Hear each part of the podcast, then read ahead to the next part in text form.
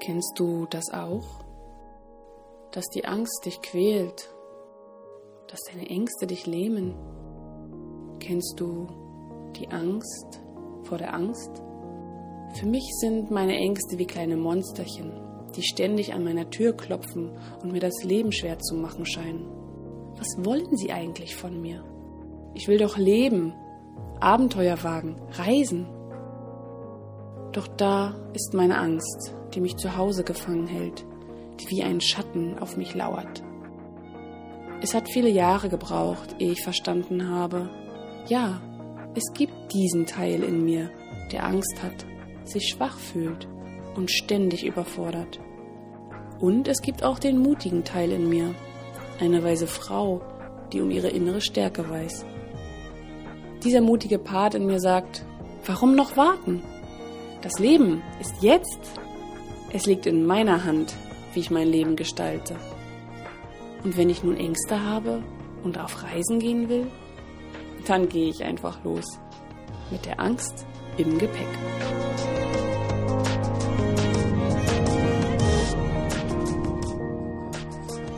Hallo und herzlich willkommen zurück auf meinen Podcast. Hallo ihr mutigen Angsthasen.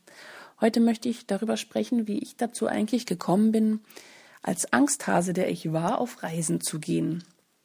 Das äh, entspricht inhaltlich dem Kapitel 2 in meinem Buch und ich werde im Anschluss auch noch einen ganz kleinen Auszug aus meinem Buch vor, vorlesen. Ähm, ja, ich habe ja immer davon geträumt, auf Reisen zu gehen. Ich konnte nicht in den nächsten Supermarkt gehen und ich hatte Angst, äh, wenn ich ganz normal in einem Café gegangen bin oder in der Uni war, also selbst äh, jede Straßenbahnfahrt war irgendwie so ein kleiner Höllenritt für mich. Aber gleichzeitig habe ich da gesessen und irgendwelche Zeitschriften gewälzt von Leuten, die als Backpacker durch die Welt reisen, die eine ganze Weltreise machen. Es war einfach ein, ein Symbol für mich von den mutigen Menschen, die konträr zu mir waren, die da zu Hause hockte und sich nicht hinausgewagt hat. Aber apropos Wagen und Wagnis. Letztendlich hat mir aus meiner kleinen begrenzten Welt ein Freund geholfen, der gesagt hat, hier, ich habe ein Jobangebot, äh, möchtest du den nicht wahrnehmen oder das nicht wahrnehmen? Und dann habe ich diesen Schritt gewagt. Ich habe einfach äh, gedacht, whatever, was kann denn schon passieren? Ich ziehe jetzt um und äh, nehme dieses neue Jobangebot an und schau mal einfach, was kommt. Und das war ein mutiger, großer Schritt und ich möchte euch ermutigen, eben genau diese Schritte immer zu gehen, wenn sie euch sich anbieten. Das Leben scheint irgendwie immer wieder neue Möglichkeiten vor eure Füße zu legen, neue Chancen euch zu bieten. Und das ist so wichtig, diese Chancen wahrzunehmen. Wenn es ist wie, wie, wie wenn du in einem Zimmer bist und ähm, das ist ein ganz nettes Zimmer, aber du weißt, zwei Zimmer weiter ist es noch wunderschön. Aber du kommst da nie hin, wenn du nicht die Tür öffnest aus deinem Zimmer, durch den Flur gehst und ins nächste Zimmer gehst. Das mal so ganz symbolisch gesprochen. Jedes Mal, wenn du eine Chance wahrnimmst in deinem Leben, öffnest du dir eine Tür und du weißt gar nicht, was alles hinter der nächsten Tür ist, die du dann erst siehst, wenn du durch die Tür gegangen bist. Ja, und so ging es mir dann auch. Ich habe also die Tür geöffnet, da den neuen Job gehabt und bei diesem neuen Job waren lauter neue Leute und die neuen Leute sind so gern und so viel um die Welt gereist und ich hatte dann also direkten Kontakt mit Leuten, die in Australien waren, um da auf einer Hühnerfarm zu arbeiten, die den Jakobsweg gegangen sind, die nach Kanada ein Jahr gefahren sind oder in äh, Gebirgen rumkletterten, als wäre diese Anstrengung naja, freudvoll. ähm, ich hatte also genügend Vorbilder und ich habe durch diese neuen Freunde so eine Inspiration bekommen, wie Leben und wie leicht Leben sein kann, wie das Spaß machen kann. Ich habe bei der Gelegenheit eben auch einen netten jungen Mann, Yossi, sein Name ist Yossi, aus Israel kennengelernt und mich mit ihm dermaßen so angefreundet, dass ich, als ich ihn nach einem Jahr wiedergesehen habe, gedacht habe, Mensch, ich muss mal einen Gegenbesuch starten. Ich muss irgendwie mal diese Freundschaft auch würdigen entsprechend und dann eben nach Israel fliegen. Innerlich habe ich mir den Vogel gezeigt, weil, hallo, ich komme kaum in die nächste Stadt, aber ich möchte nach, in den Nahen Osten fliegen. Ups, alles klar bei dir, Gabi?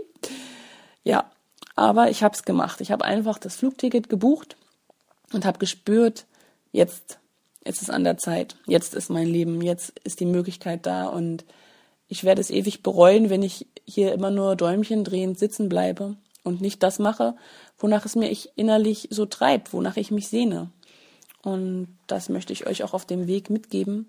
Ähm, wenn ihr spürt, da gibt es etwas in euch, wenn du spürst, da gibt es etwas in dir, das da sagt, ich sehne mich danach, es ist ein Traum von mir, ich glaube, dass mir das richtig gefallen wird, dass ich Spaß daran habe, dass ich mir damit Wünsche erfülle, dass es mir dann besser geht, dass ich eine Art und Weise in mir auslebe, die sonst ja zu Tode erstarrt in mir bleibt, dann mach es.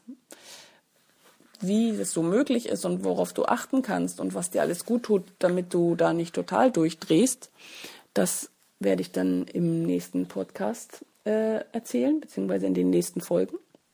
Bis dahin wünsche ich dir eine schöne Zeit. Und jetzt folgt noch ein kleiner Auszug aus meinem Buch. Viel Spaß damit. Tschüss. Bis zum nächsten Mal.